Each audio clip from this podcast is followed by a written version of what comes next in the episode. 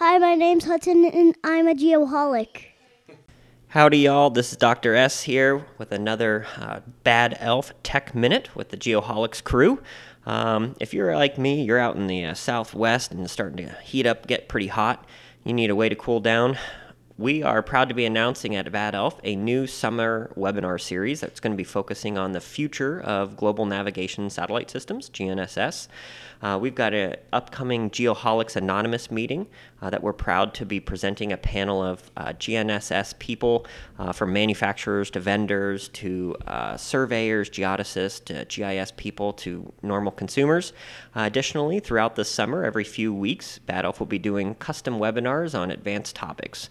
Like I said, on GNSS. If you are at all interested in learning something, staying in the cool air conditioning and like I said, having a little bit of fun and uh, learn.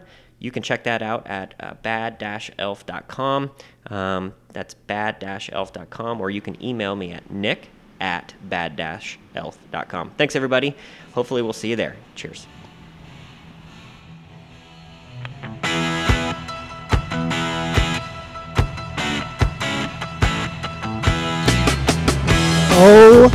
Yeah. That one, that Tell one revs me- it up. Tell me we haven't nailed the intro music the last two weeks. So awesome. Welcome, everybody, to episode 40 of The Geoholics, a podcast produced by and for geomatics professionals, also known as the Gale Sayers episode. I had a strong suspicion. it was a on this no-brainer. You you got the uh, jersey in your office and do everything. indeed. Absolutely. Personally, I you know I can't skip Shawn Kemp.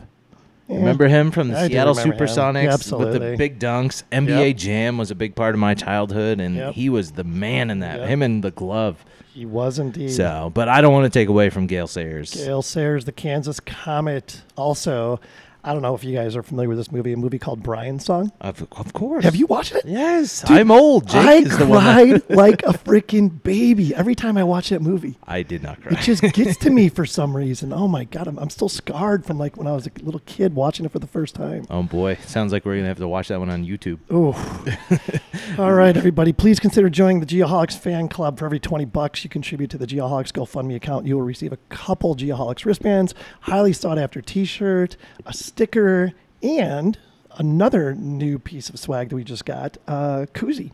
Oh my goodness, we're giving away the farm. We're giving away the yeah, no doubt about it. you just give us anything and we'll give you everything. Yeah, exactly. And of course, get your name mentioned on the next podcast. I got a few people I need to recognize tonight uh, Amanda Allred, Danielle Smolowski, and Christopher Bowen all made very generous donations to the GoFundMe account and are now officially members of the Geoholics fan club. So thank you to them. And a shout out to Amanda and Danielle specifically. Just FYI, ladies, I ordered the medium shirts. I'll send your stuff out to you as soon as we get it. So again, thank you. The uh, opening number there, of course, is the Doobie Brothers. The name of that song is China Grove, my personal favorite Doobie Brothers song. Our guest tonight is a big Doobie Brothers song fan, so we'll circle back to that. Uh, China Grove is actually a small town in Texas, and It's not about China. it's not about Asians, so let's Okay. let's get that out of the way right away. And they are originally from San Jose, California, which I wasn't hmm. aware. And I did a little research, and I found out that they have sold over 40 million albums worldwide. So huge, huge, huge. All their music, of course, is available on Spotify and Apple Music and everywhere else that you can get music. So- Minor flash in the pan band we're using tonight. yeah, exactly. All right. Shout out to our friends of the program. Thanks for believing in us. And without you guys and your continued support, we would not be able to do this. So thank you very much. First off, we got Bad Elf GPS. You can find them at bad-elf.com. And uh, they are successfully developing high accuracy GPS receivers for all day data collection. And a special thank you to Dr. Nick Smolowski for the Bad Elf Tech Minute. I think uh, he needs a little bit of a haircut. That's inside information. Out of control. Uh, it's a little rough. But another friend of the program is Land Surveyors United, Mr. Justin Farrow. You guys know him all too well. He's been on a few episodes. He's a friend of the program for sure. Uh, his website, landsurveyorsunited.com, over 16,000 members. Um, I you know, he's tracking COVID 19, all that good stuff. And then the most important thing, there is a Geoholics page on there as well. And uh, International Surveyors Week coming up. Yeah, but you know the geoholics. Let's be honest. A little more important.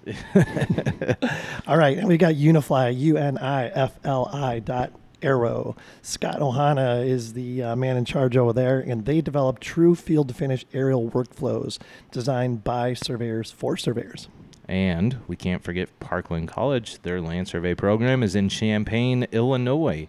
You can find them at parkland.edu slash surveying. That's Corey Allred. Uh, going back a few minutes. Amanda Allred, by chance? Mm, no, I, I don't, don't believe so. It's a good reach, but I don't think so. Oh, so that's that's an interesting last name, but we just got it by chance. Yeah. But uh, yeah, they got their survey program. Go check it out. Again, parkland.edu slash surveying.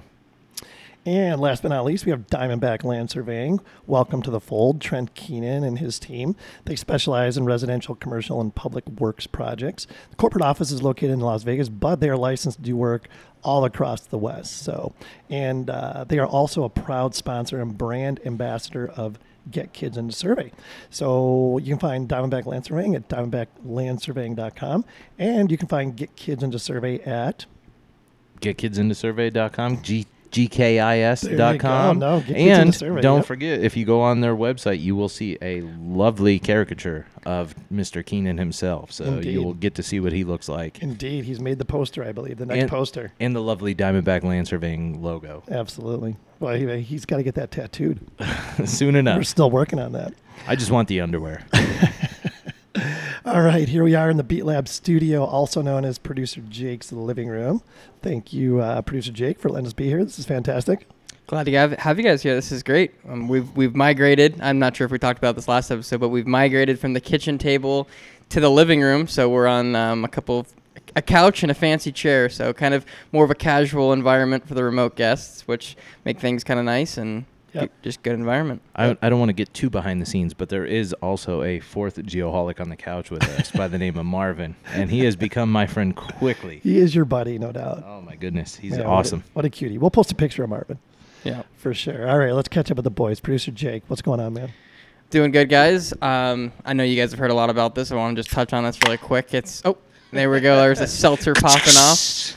Uh, found a new hobby this past weekend. Went went out to the lake with my dad and my brother. We took some sailing classes. Um, super awesome. If you guys have even ever thought about it, um, you should go check it out. There's a couple programs, couple instructors up at Lake Pleasant. Um, they can get you started there on the lake and kind of get you a couple certified certifications done there, and then finish things out. Um, whether you go East Coast, West Coast, out on the ocean. So we're on track here to get our certifications done and everything, so that way we can take a trip out, um, whether it be like the uh, the Caribbean and hop around on some islands there on a catamaran. Um, but it is seriously so fun. It's something we've talked about for years, and now that we're out of school and we've got some free time, especially on the summer. Um, to go, you know, here we go. We're pulling the trigger on it now. So it was our first weekend this past weekend. We went Saturday and Sunday, the whole day, bright and early, and it is so fun. Beautiful out on the lake. You know, when you're you're sitting there and you're uh, learning all these new things, and it, it is really a great time. So it, it it does get a little tiring, um, like hoisting up the sails and taking down the sails and things like that. But really, if you've ever even thought about doing it, try it out. It's so nice once you get out there. So a lot of fun. That's awesome. Glad you found a new hobby. That's really cool. Yeah, because Jake's so tired of uh, everything else that he's doing. Yeah, his life is so demanding. Anyway, Ryan, how are you? You've got a couple hobbies. Uh, I have a, a few hobbies. One of them being fishing. Uh, complete failure over the weekend. We went both Saturday and Sunday. Honestly, I completely forgot the magnet on Saturday. So we were going out, and I had to put the fish on the hook, and we did that. And having a six-year-old, he just cast it out, reel it in, cast it out, reel it in. We got nothing at all. Threw the magnet out on Sunday a few times. Uh, I let him pull it in. It was easy as could be. One time it kind of got snagged, and then there was absolutely I pulled it and nothing. So uh, I think we're gonna have to change our location and and find some place that you know is more than eight nine years old to find some buried treasure. I don't think anybody's thrown anything in there Probably not. recently. Uh, other than that, just working hard uh, or hardly working, depending on how you look at it. Or who you ask. Mm, yeah, exactly. so um, we're, we're going to talk with Tom here shortly. That that was something recently, and then uh, for some good news, Oh, yeah. Here we go. tomorrow is the baseball draft. Oh, yeah. I heard that guy from ASU might go number one, right? Exactly. What is he, a pitcher? No, What is he's he? first baseman. Dang. So the Tigers are looking at him number one, and Wow. honestly, with baseball, the draft is so hit or miss. You don't know, but uh, it's exciting news for us Sun Forks up. Devils. Yeah, exactly. I I'm gonna try and bring up ASU as much as I can. So that that is my good news for the week. Of ASU's baseball program is back, and I I did not confirm this beforehand, but I know of at least one number one pick that the Sun Devils have had before. Barry Bonds. Of course, Yep. Big Head Barry Bonds. Yep, that's the one that came to mind. I know. I think I, I did hear on the radio the other day. There was like three of them actually. Okay, and I know And well, I Reggie knew that- Jackson was there.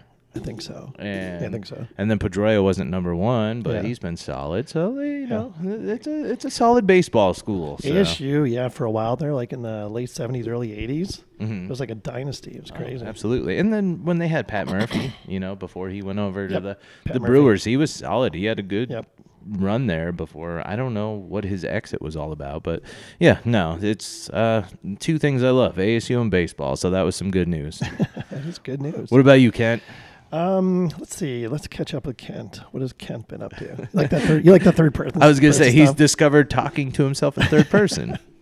Uh, Jake, what are we up to as far as downloads? Do You know, That's a good question. Here, let me pull it up. Give me just a couple of moments. I can check. You can vamp and I'm gonna- talk about gonna- yourself gonna- a little bit. I'm going to challenge you guys to something here in a second. So one, No, one I think know. I've already heard this No. challenge. One thing, uh, one thing I, I do want to mention, you know, one of my, uh, I guess my personal mantras is give to get.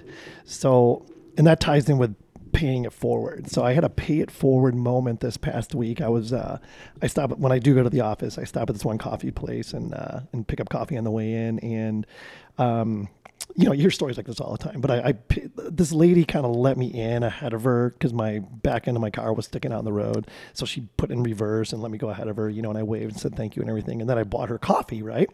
So the guy who walks around takes the orders, you know, he takes my order and I'm like, hey, I want to, you know, get that lady's coffee as well.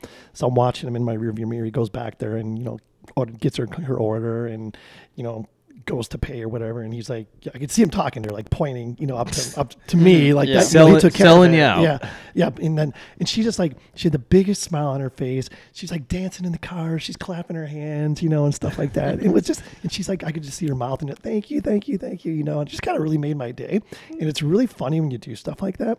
It just kind of, it snowballs. It really does. You mm-hmm. know, I mean, it, that was one of the better days that I've had in a long time for, I guess, a number of different reasons. But it's just really funny how when you do stuff like that, you know, give to get, pay it forward, what have you, it, it comes back. It comes back to you. Absolutely. No doubt about it. And then the other thing was I had lunch with Survey Jesus last week. More to come on that. That is his real name. More to come on that. So, Jake, what, what's the download number? 12,664. 12,664. Our one year anniversary is July 31st, right? That's the, that's the day that we did our first episode. Mm-hmm. Yeah. Okay. What do you think the chances of us getting 15,000 downloads? That's guaranteed. no. Oh, it's guaranteed. No, it's only What, no, that's- no, I, I feel good about that. But So- just a little under two months, huh? six, like six weeks. Yeah. Yeah. Six or seven it's weeks. guaranteed. It's not guaranteed. It is. It's over And 2,000. You this can is- make it- you- this is a terrible proposition that you've thrown at us. So here's the deal. I know we talked about uh, Trent Keenan getting a Diamondback tattoo. So I'm challenging you guys. I'm going to propose to you guys that if we get 15,000 downloads by our one year anniversary, that we get Geoholics tattoos. You can go right ahead. Come on.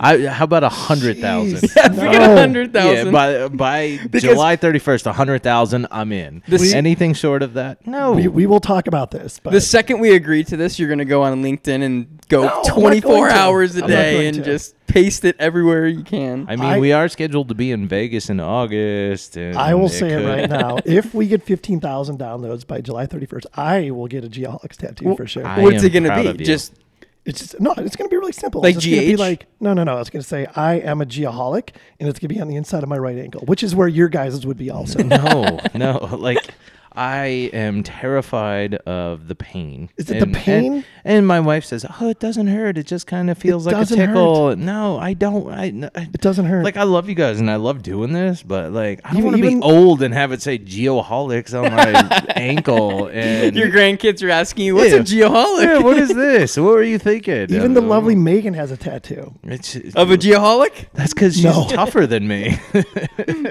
I just We're uh, gonna we're gonna talk about this. I'm gonna peer pressure you guys guys into this. So I that would I would be impressed if you. I, I feel like Jake is on my side of this. Of well, it's not Jake gonna sent me a text. He's like, I asked my mom, and she said no. Yeah. Oh I'm like, God. you're 21 years old. I You was just ask your mom." kidding. the lovely Carrie, as you say, would love that statement from him. like he said, his mom said no. It's very on brand for producer Jake. And then I just said, "Can I just say Carrie said no?" Same No, thing. it doesn't work, especially when Carrie has a tattoo. she does. She does have one, and I have. Uh, That would be hypocritical. Yeah, no, I may have commented and said, you know, I'm not crazy about tattoos. So it's on brand with, as Jake said, We're gonna the Jake brand. We're gonna Yeah. make it happen. We're gonna make it happen. So the listeners out there, we got to get to 15,000. Yeah, uh, you got to get to a hundred thousand. We'll talk Good about it. luck. All right, we're not going to get anywhere with this right now, so let's move on. Uh, safety Apparel Geo Share for this week. We've renamed it from the Safety Apparel Safety Share to the Safety Apparel Geo Share because it opens the door for so many other things we could uh, talk about. Uh, Ryan mentioned it earlier briefly. Myself and Ryan, uh, and I think probably about 50 other people went to a demonstration today out in the field for a new product by CivDrone. That's C I V D R O N E. And uh, before we get to Tom, who is the co founder and CEO, I failed to mention that Safety Apparel has the best safety vest available anywhere.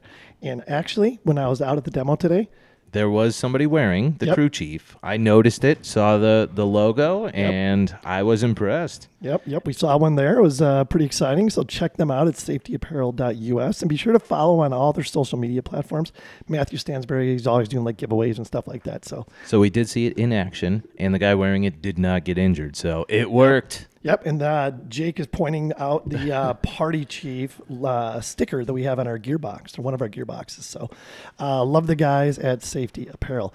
So, we have with us, as I mentioned, uh, Tom, and hopefully I don't butcher this name, Yeshurun uh, with CivDrone. So, Tom, are you there?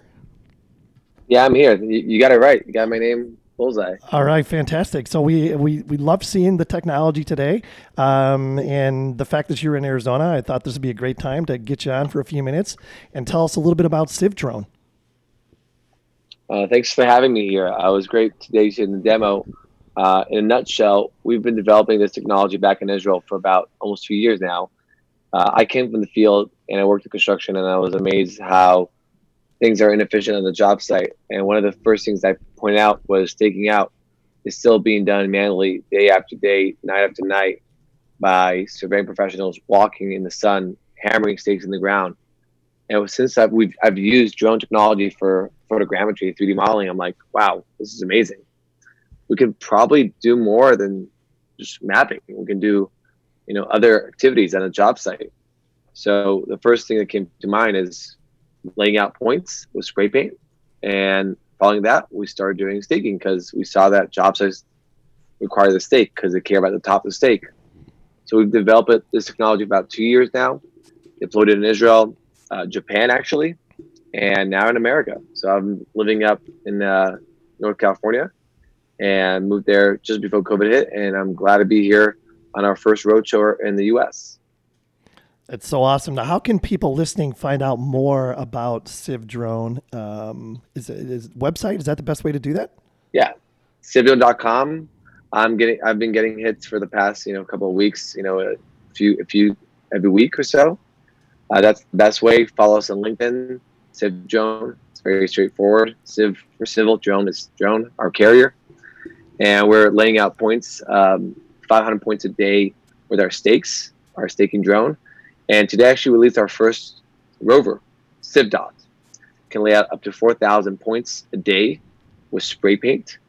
And we are going to empower our dr- drones and CivDot to do more things together and maybe and create meshes of like a mesh of a staking rover in the future and provide more value to our clients. We're starting with dots, moving to striping and staking as well with the grow rover.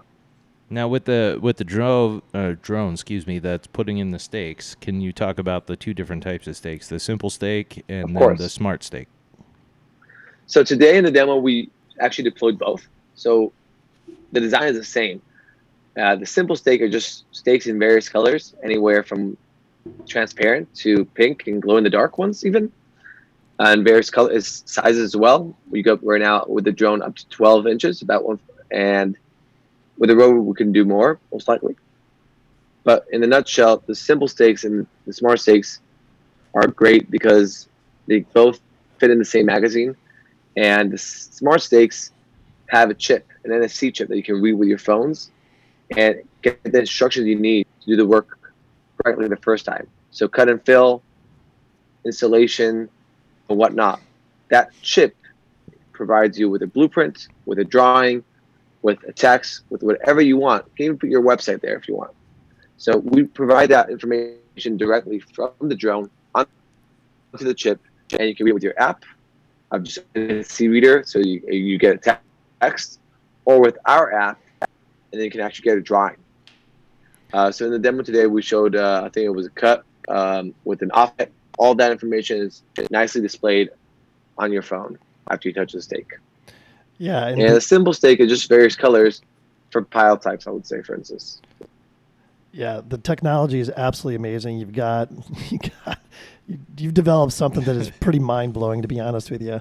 And I know, uh, um, you know, the folks who were there today were uh, they they had a treat, no doubt. There was a little bit of buzz uh, as we went on, and with the rover, uh, you know, it it, do- it looks as simple as a uh, remote control car that we had as kids, but Yeah. oh my goodness, it is way more intense than that. You put the spray paint in there, and it just goes out and stripes and marks everything you need.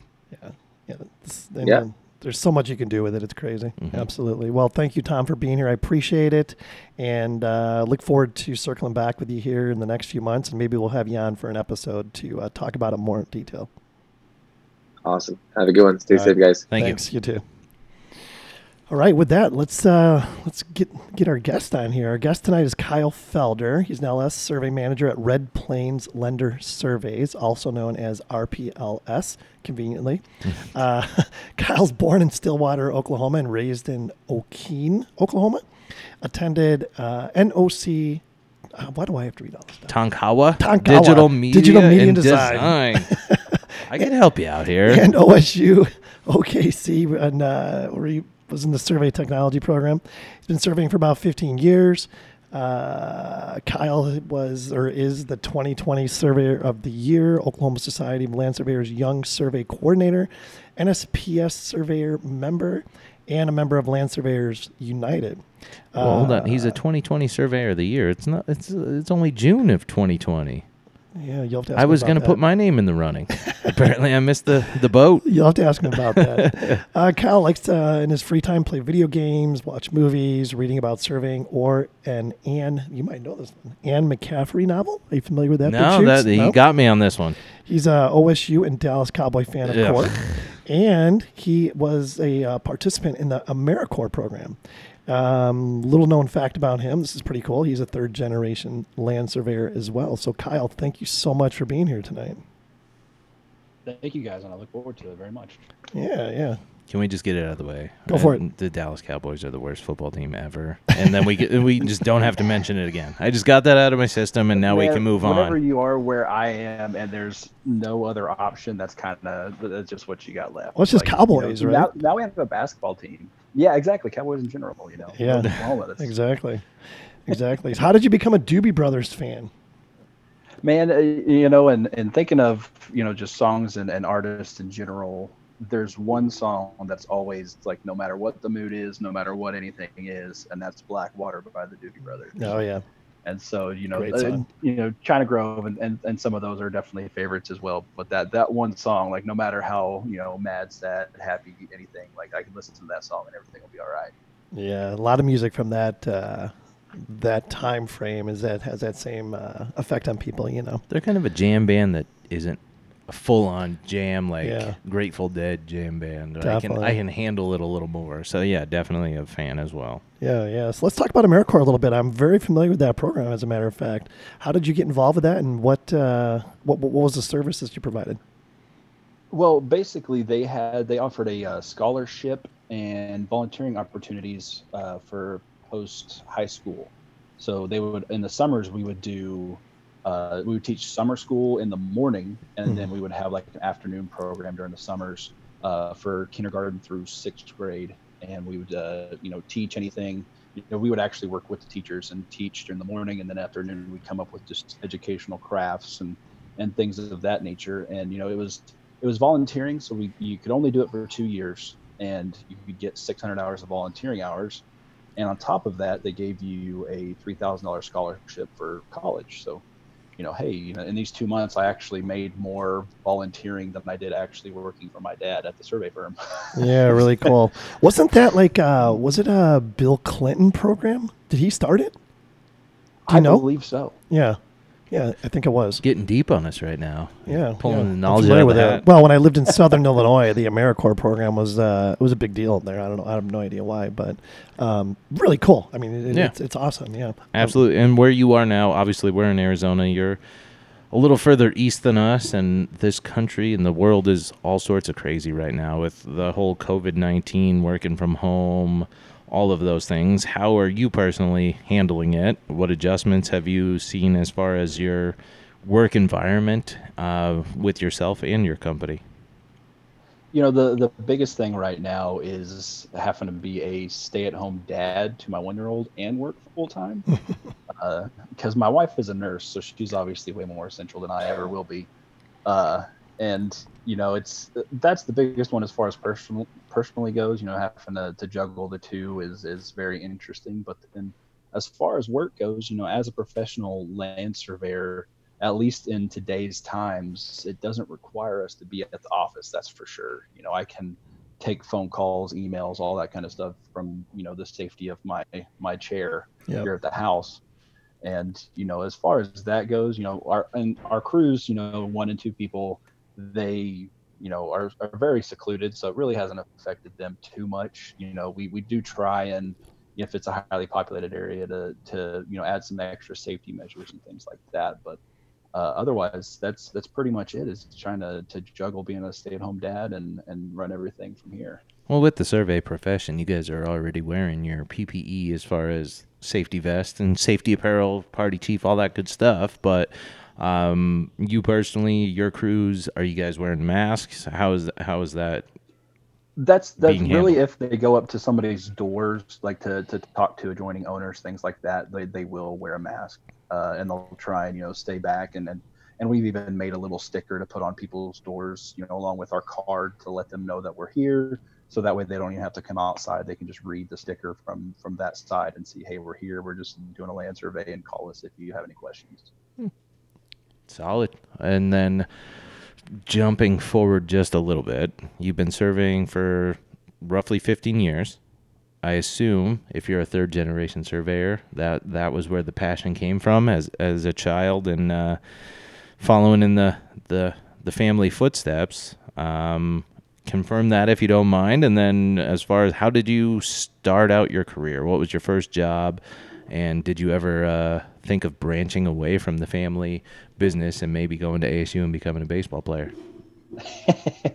yeah yeah i mean to be honest you know i did start out you know i grew up in the in a survey suburban and a, in a van for a little while and you know we always just you know rode the back and, and went out and did construction staking with my grandfather things like that and when i turned i consider when i turned 15 to be my first actual surveying job because they actually put me out as a you know a third man on the crew uh, more of a pack mule than anything but kind of starting as a as a rodman there. And you know it was, it was kind of funny to look back on it now and see the gags that you know my grandfather put on me. Uh, for example we rode in an s10 pickup on his crew and you know he's this little five seven hundred foot pound guy and his best friend who's another little 70 year old man that's about the same you know they would ride in shotgun and driving and it's a single cab truck and i'm in the middle at six four three hundred pounds. And it's a standard. So that was some of the more interesting things and uh, that's and then funny. finding out eventually you know the first month they made me carry uh, a sack full of, of lath that weighed probably 40 pounds everywhere we went even if i didn't need it so you know once i actually found out that you don't need those things yeah. there was kind of a little hazing there but uh but that that's really where we started you know just on a on a crew running uh, a total station doing small loan surveys and uh, now they call them organ inspections and pin surveys and then uh, when i finally hit uh, 17 they upgraded me to the the big crew the the gps crew and Wow. and and went from there. And as far as you know, was that my inspiration? Yes and no. You know, I did go through a little bit of a time where you know you could call it rebellion when I hit 18, and I was like, I don't want to do what my, my dad did. You know, all that kind of stuff. And, and that's what led to the digital media and graphic design degree was I was like, you know, I like surveying, but you know, I'm trying to be rebellious here. So, I, you know, I like the drafting aspect. So let me go do graphic design. So I tried that out, and after about a year of it, I was like, I can't handle not going outside, you know, uh, uh, once a week at least. so let me, I'm gonna finish this degree, so that way I'll have it in my background, and then I'm gonna go back to surveying. So there was that kind of phase in there for about two years where I didn't know if I wanted to do surveying exactly, but but after that, yeah, I went full time working for my dad's company uh, out in Okeene, and it, you know, is basically a little small rural community of 800 people, uh, roughly. And you know, from there, we just we had a one one hour circle that we would just do small boundary surveys, and really looking back on it, he had a very good niche out there that I wish I could get back to, and I will get back to at one point. Uh, but unfortunately, now he has passed. My dad did, and my grandpa retired. So the company, it was one year before I got my license that this happened. So I wasn't able to keep the company going. So I had to branch out, and that's what ended me up in uh, Stillwater up here is uh, just trying to, to make my own way and get back out as close as I can to the to, to God's country up there for sure. Yeah, no doubt. Surveying is definitely one of those unique things that once it gets in your blood, it's hard to get it out. It's hard to. I, I mean, I myself has ac- have actually like in 2008 when the economy you know hit the skids. I uh, was outside of survey for about a year and a half, and it's just like one of those things that sucks you back in. You know, it's like all you know, and uh, like maybe it's a form of an addiction. I have no idea. So the fact that you've been surveying for about 14 years, you've seen, uh, you've definitely seen some technological advancements over that over that time. Um, you know, with scanning and drones in particular, and now with like what we saw today, this CivDrone thing. Um, you know, a drone that sets stakes. I mean, it's it's going that direction, no question about it. Um, what are your thoughts on uh, on on the technological side of things?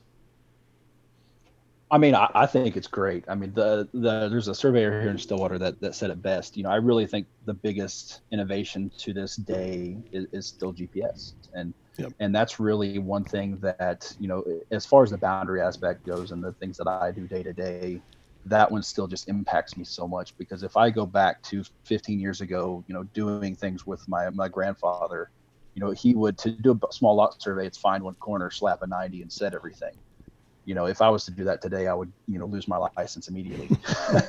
You know so so the invention of, gps and robotic total stations and things like that still to this day just amazes me just because it, it allows so much more time to go look for that evidence. You know now i can go break down a section in two hours versus that used to take three days to do with a total station you know, and, and, and that kind of thing. You know, I could I could hit drones and things like that, and they do affect us, you know, but they are a tool in the just another tool in the you know the box yep. essentially. Yep, exactly. Uh, but but that tool, uh, you know, for for me and, and my company at least has really just you know made it leaps and bounds and and even affected you know our standards and things like that in our in our state to to that effect.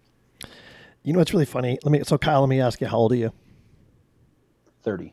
30. Okay.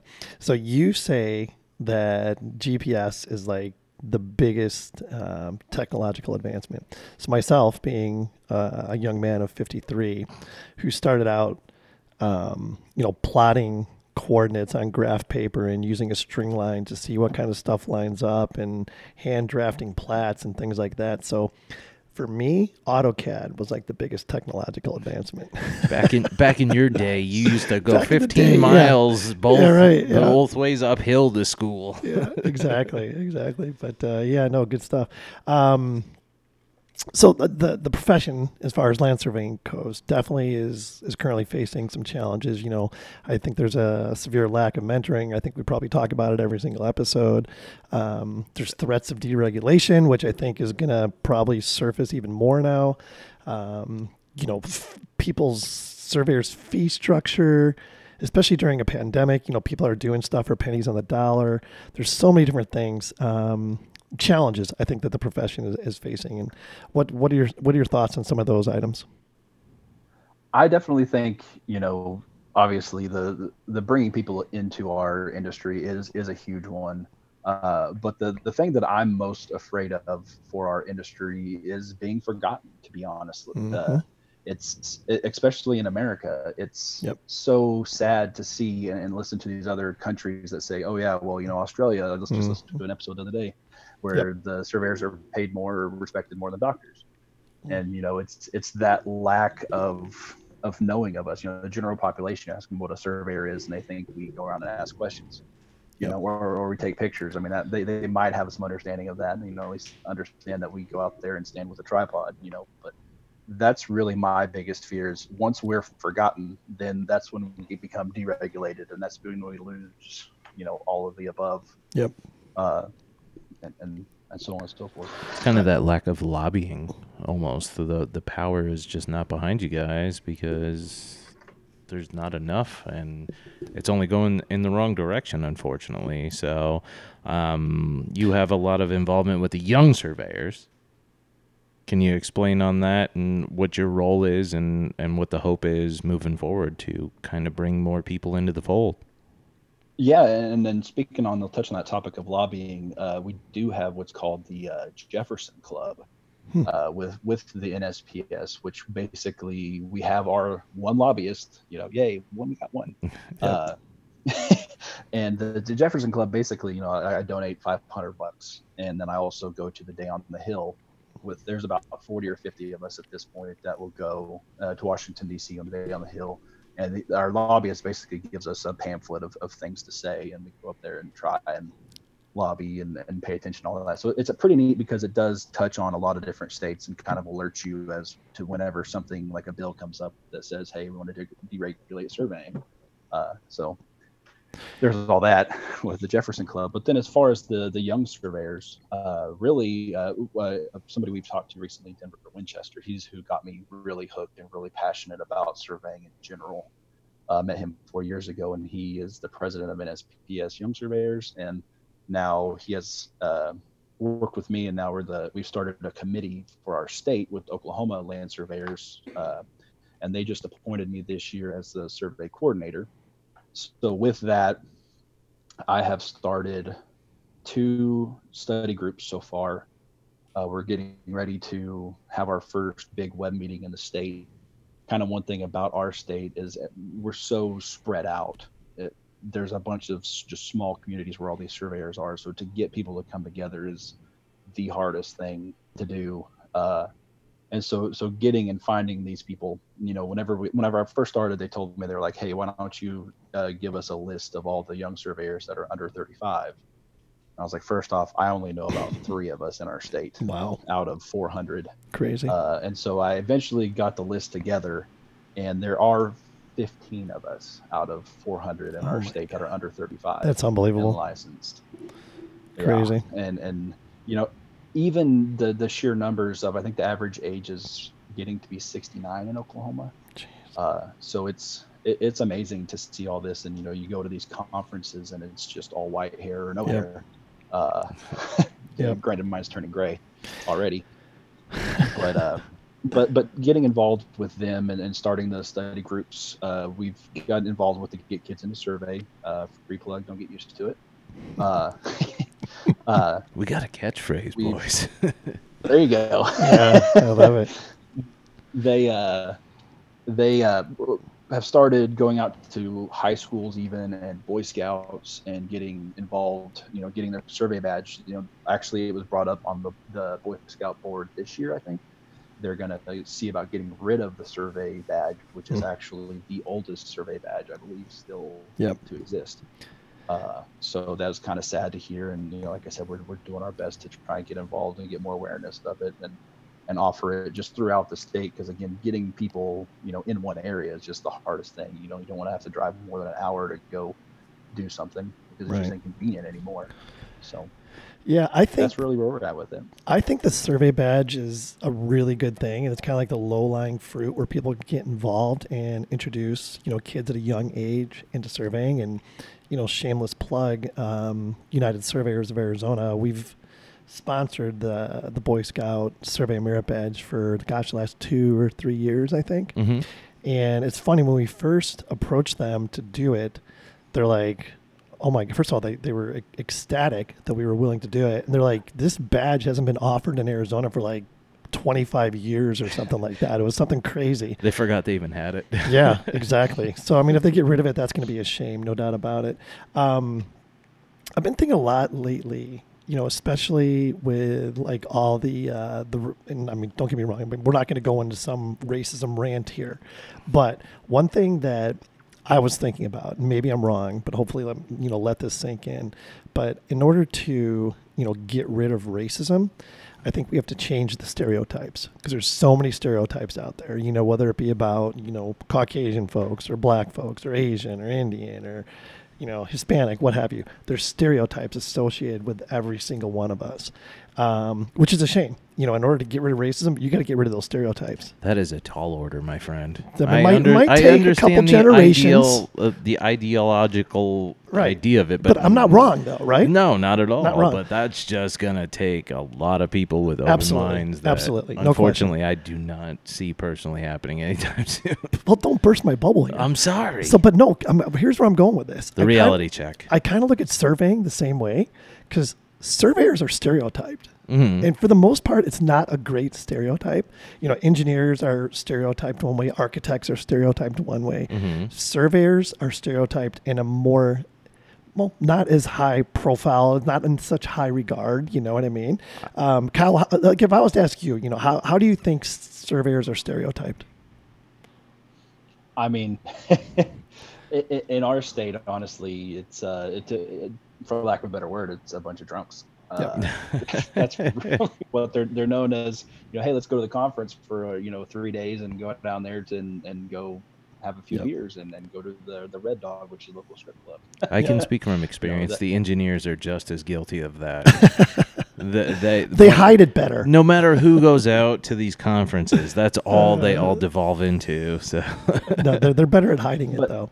Go ahead. it's really sad too because you know whenever you go to these conferences and you go to these places where people want to meet and and you are a surveyor in the field and you talk to these people it's so exciting to talk to them because you know to get uh, people that are that focused they, it's almost a hyper focus of you know i absolutely love this profession because this profession like you say it, it is almost a cancer to, to a certain extent because you just can't get it out you just can't get it out there's it's a full-fledged oh man, I don't even know how to describe it. Like you just have to have it's a passion of of, of to the utmost degree for sure. Yep. Yep, no doubt. And I would agree with your stereotype of surveyors. And you know, you say that's how it is in your state. I think that's how it is in most states, to be Mhm. honest with you. Uh, in in Arizona, probably not a whole lot different, to be honest with you. I mean, typically, you know, I mean, in like what I see in the majority of surveyors is, you know, just not being unfortunately refined professionals, you Mhm. know, and as a result, it, it just it kind of gives us a uh, a bad first impression a lot of times. You know, grumpy old men, or you know, argumentative or unprofessional, what have you. So I think it's I think it's you know this generation's responsibility to you know like lead from the front, right? And I mean, really, again, I mean, it, it's going to be a huge undertaking. You know, just like changing the perception of of races, changing the the uh, the stereotype of of surveyors. the profession. Yeah, I mean, And it's huge. It's going to be a huge undertaking. But if we're going to survive, that's what's going to have to happen. there's going to have to be a change, obviously, and. Uh, I am not a surveyor. I just deal with a lot of Yes, surveyors but, but I, I on would a love to daily get basis. your I would love to get your and opinion on this. As you said, the grumpy old men that know they're right, yes, they can come across as very opinionated and they know they are right. And most of the time they can back it up, so it makes sense. But the other thing is, both of you have touched on this. I've never met a group that is more passionate about what they do. Yeah. So one, like you say, it, it gets in your blood and it, it affects you and Yep. and it does make a difference. I can vouch personally as an outsider saying yes, that is a, a, a positive trait. When you guys get to the point where you're licensed or even just a part of it, you are passionate. So and that and that's something to be respected. And I think we need to be better about, and Kyle, you know, please chime in on this. I think we need to be better at, you know self-policing basically mm-hmm. you know i mean if we see you know a surveyor whether you know doing something wrong whether it be ethically or you know professionally legally what have you and it's not easy don't get me wrong i mean i'm trust me i've made plenty of mistakes in my survey career i don't think I am perfect by any means. I learn something new every single day as a result of mistakes that I make. And that's called humility. And it's hard hard to find that in surveyors. What do you, what do you think, Kyle? Uh, I 100% agree. You know, I would even use the example. Uh, I'm going to harp on Denver a little bit here. Whenever the first time I ever met him or spoke to him, I w- walked into the office. My dad was working in, and all I hear is that damn Denver Winchester, and I'm like, what the heck is going on? and, and Denver had actually called my dad and, and asked him. He's like, hey, you know, I'm you know I'm just wanting a little bit of help out here, and I see that you did this, and I don't quite agree. I just want you to you know help me out here and see if I can come to agree with you. Right. You know, which is an awesome thing to do, and it's something that I do every day. Yep. And I get the same response that my dad gave from those other surveyors. And I call them, and I try to put it as simple as, you know, hey, I don't want to mess up. Can Yep. you help me get to, to your level? And it seems to smooth everything over so much more. But there is that, Yep. you know, if you come to them and just say you're wrong, well, uh, you're going to have an argument. On Well, yeah, I mean, then they get put on the defensive and the claws come out and you back them in the corner in their mind, and all of a sudden you have an argument. yeah.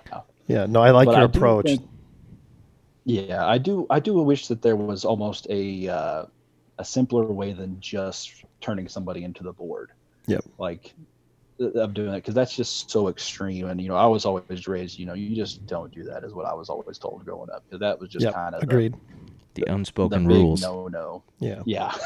Well, that's why I mean, just But like there you was said, another way to make awareness. Yeah. Yeah, I mean, like you said, you have to like if you come across another registrant's pin, whether you agree with it, question it, you know, whatever, just need some clarification. Of course, you reach out to that registrant. But again, a lot of times, you know, first of all, they're going to probably not going to answer their phone. They're going to get a voicemail, and they're just they don't want to deal with it. You know what I mean? And uh, but I mean, that's what you have to do. You have to go through those that process before turning somebody in that's for sure you have to give somebody an opportunity to answer questions and provide um, you know provide the the knowledge or the background knowledge for you know how that pin got placed there It's never going to be a comfortable situation. It's never, no, of It- course. You're you're, Yeah. questioning somebody else's work, and Yeah. yeah, it's And people never get to be defensive. easy. And that's the thing is, there just needs to be this professional courtesy of, I understand your your perspective, I know mine, and let's discuss it rather exactly than have a conversation yeah, exactly. It's that easy. absolutely That goes beyond just surveying. The whole Yeah. world at this point just needs a good conversation. good point i like that i like that what do you think about it I- what- in oklahoma what, what are the educational requirements to become a surveyor We are. Uh, you can do two years in, Okay. Mm-hmm. of school and six years of experience, or you can do a four and four. It's just unfortunately Mm. the nearest four-year degree is probably Nebraska.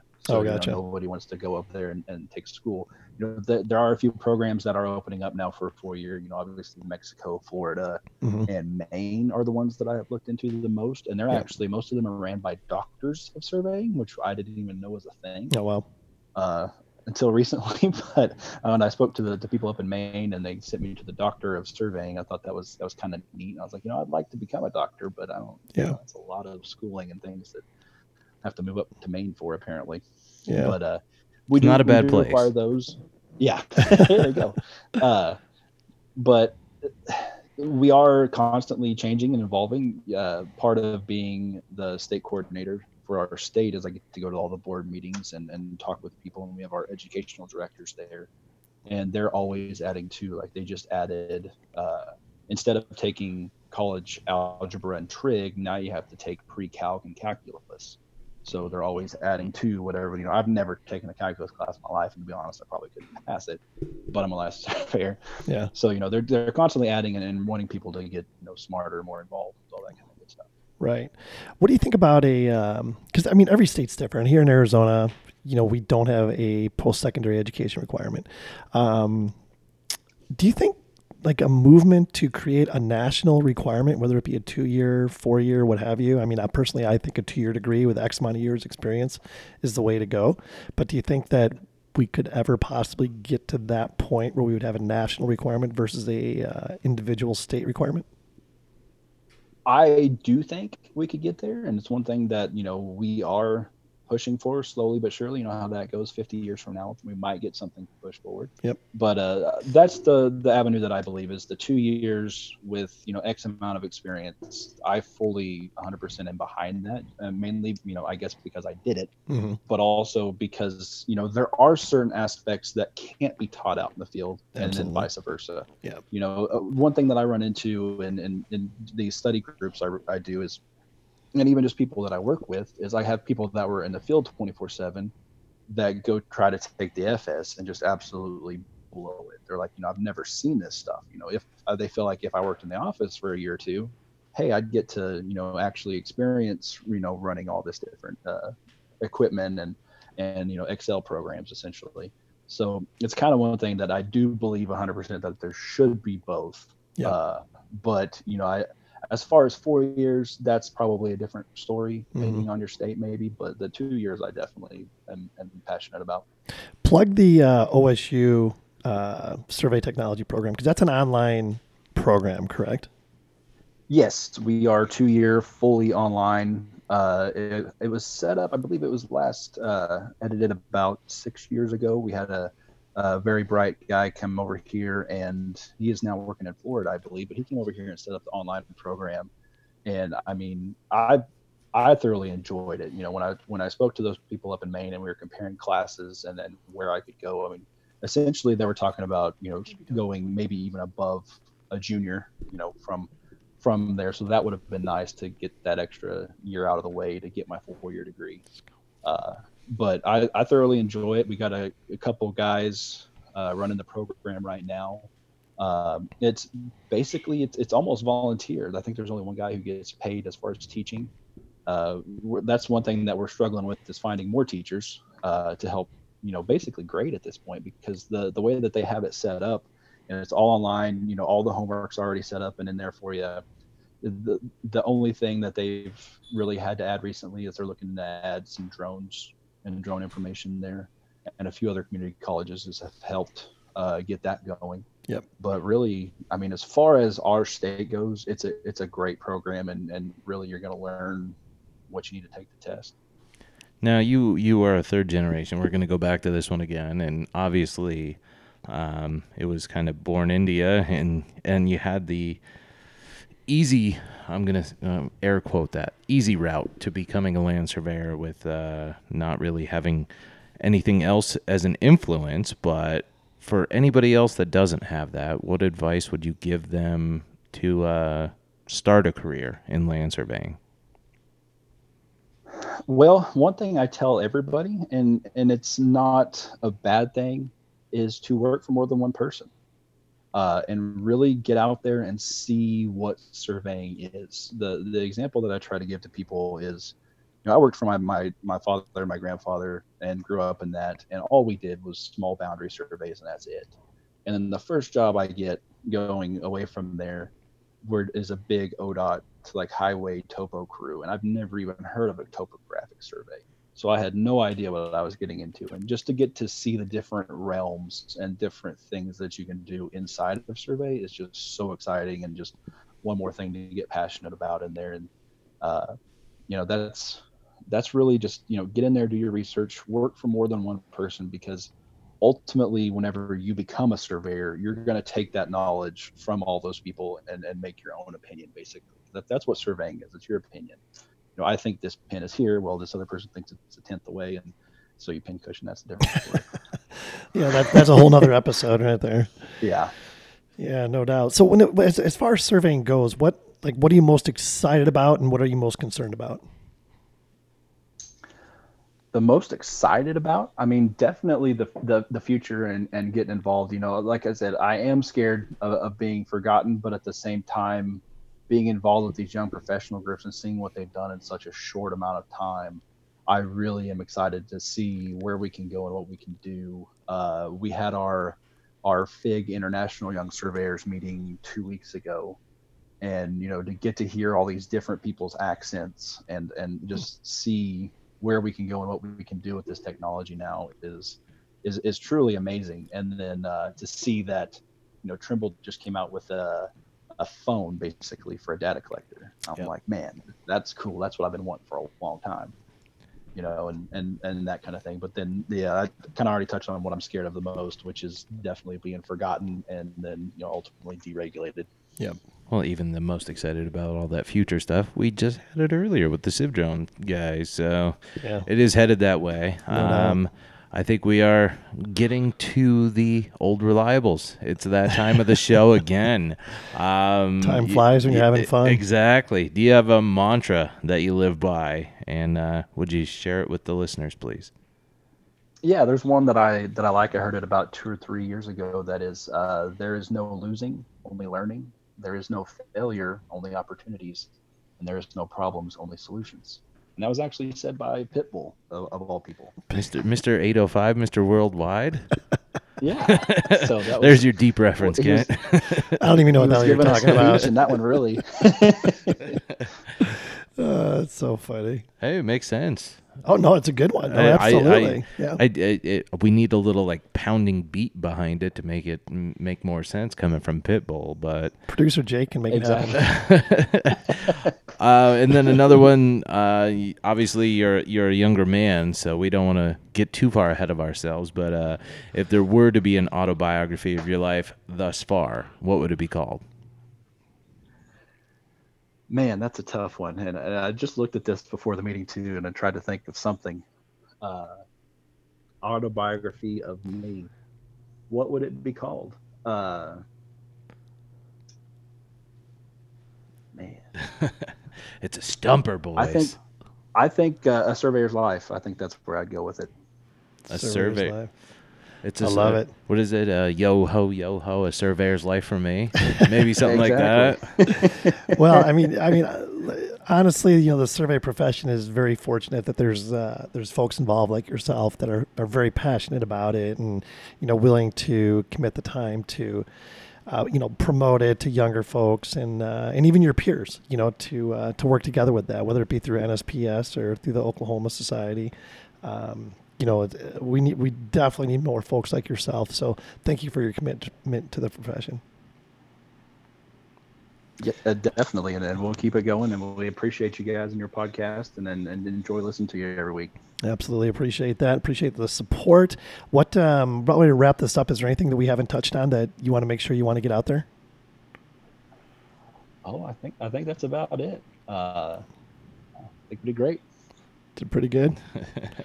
All right. Well, with that, first of all, thank you for being here. We really appreciate your time. Have we ever had the guest just say we nailed it and I, I feel accomplished right now? we can just retire now. Done. Don't, don't get a big head, shoots. After 40 episodes, I'm pretty experienced at this now. So yeah. Although, wait, you did have one bit of criticism. What was it? You wanted to bring back the question, right? Yeah, Oh, like the yes. sandwich question or something Yes. like that. Yeah, we Yeah, need we need to what- come yeah, up the with a good one. You know, few episodes. well, now, well, now we're in the beat lab, so it's going to be like, what can Jake make us to eat? Which no, what no, we do. What kind of tattoo should Jake no, get? yeah, okay. What should Jake get? Yes, yes, yes, yes. I, I jumped in too early to say no. All right. Well, thank you again, Kyle. We really, really appreciate your time, and uh, hopefully you'll join us again in the uh, in the coming year. We'll have you back again for sure. Uh, Alrighty. One thing I do want to mention: there is a NSPS map competition, and I have actually been a judge for this in the past, and it's a really cool thing. And the deadline to get in on that is June 30th. So check out the website on that. Check us out at thegeoholics.com. Follow us on Facebook and Instagram and LinkedIn, of course and download our app from landsurveyorsunited.com. Email us at info at thegeoholics.com. If you want to be a guest on a future show, we're now booking into the end of August, or become a friend of the program. A lot of benefits there as well. Doobie Brothers, China Grove, taking us out. Check out their music on Spotify, Apple Music. Support local. Check out CivDrone. Pay it forward, and be safe and healthy.